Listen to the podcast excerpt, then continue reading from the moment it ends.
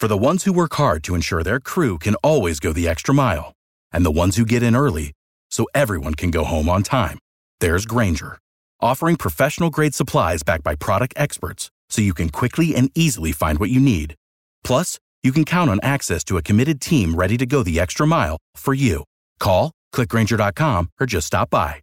Grainger, for the ones who get it done.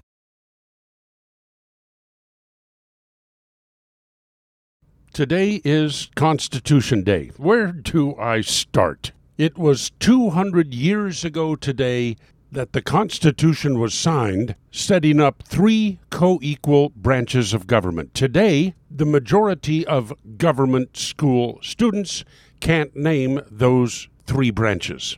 The Constitution simply isn't taught in our government schools. Instead, well, for instance, the Dallas School District in Texas government school administrators are figuring out ways to make sure the writers of our Constitution are not honored in the naming of those schools, along with the writers of our Declaration of Independence.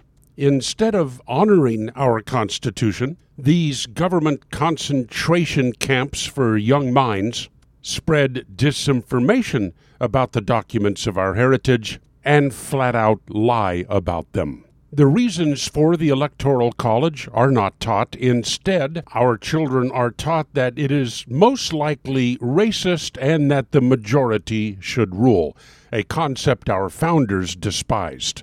For good reason, by the way. The simplest form of majority rule is, after all, the lynch mob. Your children will be taught in government schools that the Constitution gives them a right to vote for president. It does not. They will be taught that the Constitution says black Americans only constitute three fifths of a person. It does not.